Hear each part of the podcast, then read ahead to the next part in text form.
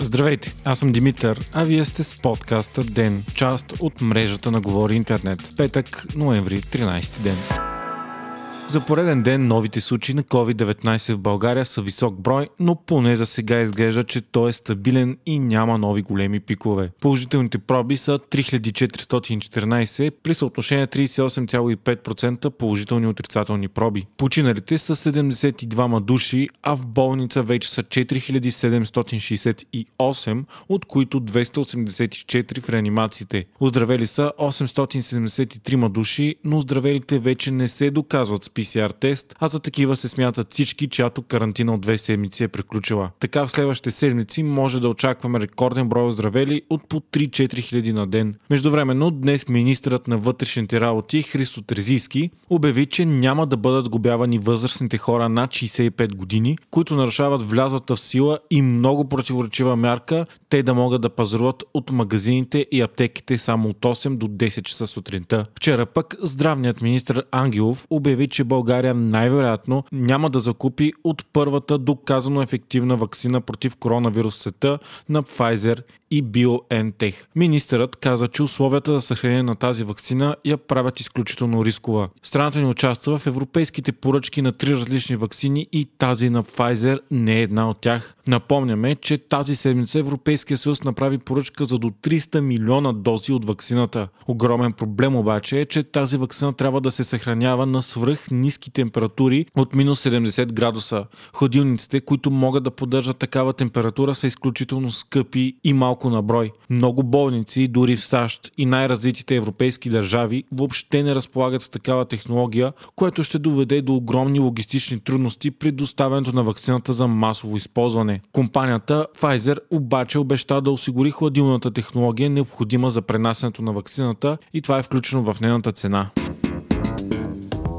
Вчера Върховният административен съд отмени глобите на граничните пунктове. Напомняме, че през това лято парламентът разреши много спорна мярка – проверка на излизане за неплатени пътни глоби на сухоземните ни гранични пунктове. При наличието на неплатена глоба, шофьорите, които искат да излязат от страната, или трябва да платят на място, или не биват допуснати да шофират отвъд границата на България. Това доведе до километрични опашки това лято. Решението на Върховният административен съд обаче отменя тази практика, и то окончателно. Причината е, че по този начин се нарушават основни права на Конституцията, както и фундаменталните принципи на Европейския съюз и най-вече правото на основно предвижване. Според съда, това, че държавата не може да изпълни задълженията си по връчване на електронни фишове и на наказателни постановления, издадени въз основа на закона за движението по пътищата, както и да събира вземанията си по тях, по никакъв начин не може да бъде основание за възпрепятстване на правото на напускане на страната.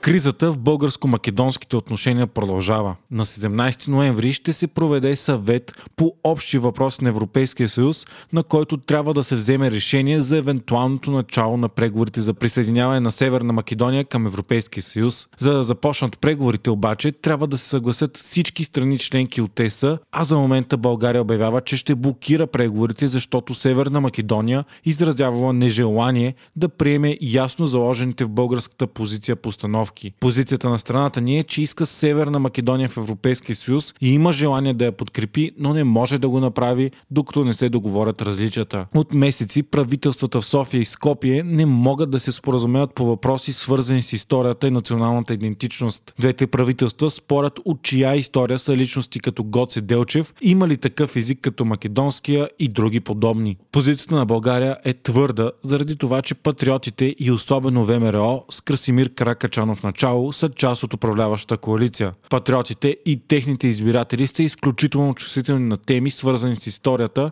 и се смятат за въпрос на патриотичен дълг да не се отстъпва по никакъв начин за решаването на тези въпроси. Самата история на партията ВМРО пък е изключително тясно свързана с Северна Македония. измъкваш се от деня. Въпреки неуспехът за пробив за преговорите с Европейския съюз, тази нощ Северна Македония празнува. Причината е, че за пръв път в историята си страната се класира за европейското първенство по футбол. Това стана след победа над Грузия с едно на нула. Хиляди привърженици на националния отбор по футбол излязоха да празнуват на улиците победата. Това е много голям спортен успех за малката страна и премиерът Зоран Заев обяви, че всеки един от футболистите от отбора ще получи по десет хиляди евро премия за класирането. Европейското трябваше да се проведе тази година, но заради пандемията беше отложено за две хиляди двадесет и първа. Освен това, след вчерашните победи за първенството се класираха Унгария, Словакия и Шотландия. За пръв път дебютант в първенството ще бъде и Финландия. За първенството се класираха общо двадесет и четири европейски държави, а България не е една от тях. Последно, националният ни отбор се класира за Евро две хиляди и четвърта, а отборът ни има едва една победа за последните си двадесет мача, включително загуби от отбори като Уелс, Финландия, Парагвай и Косово.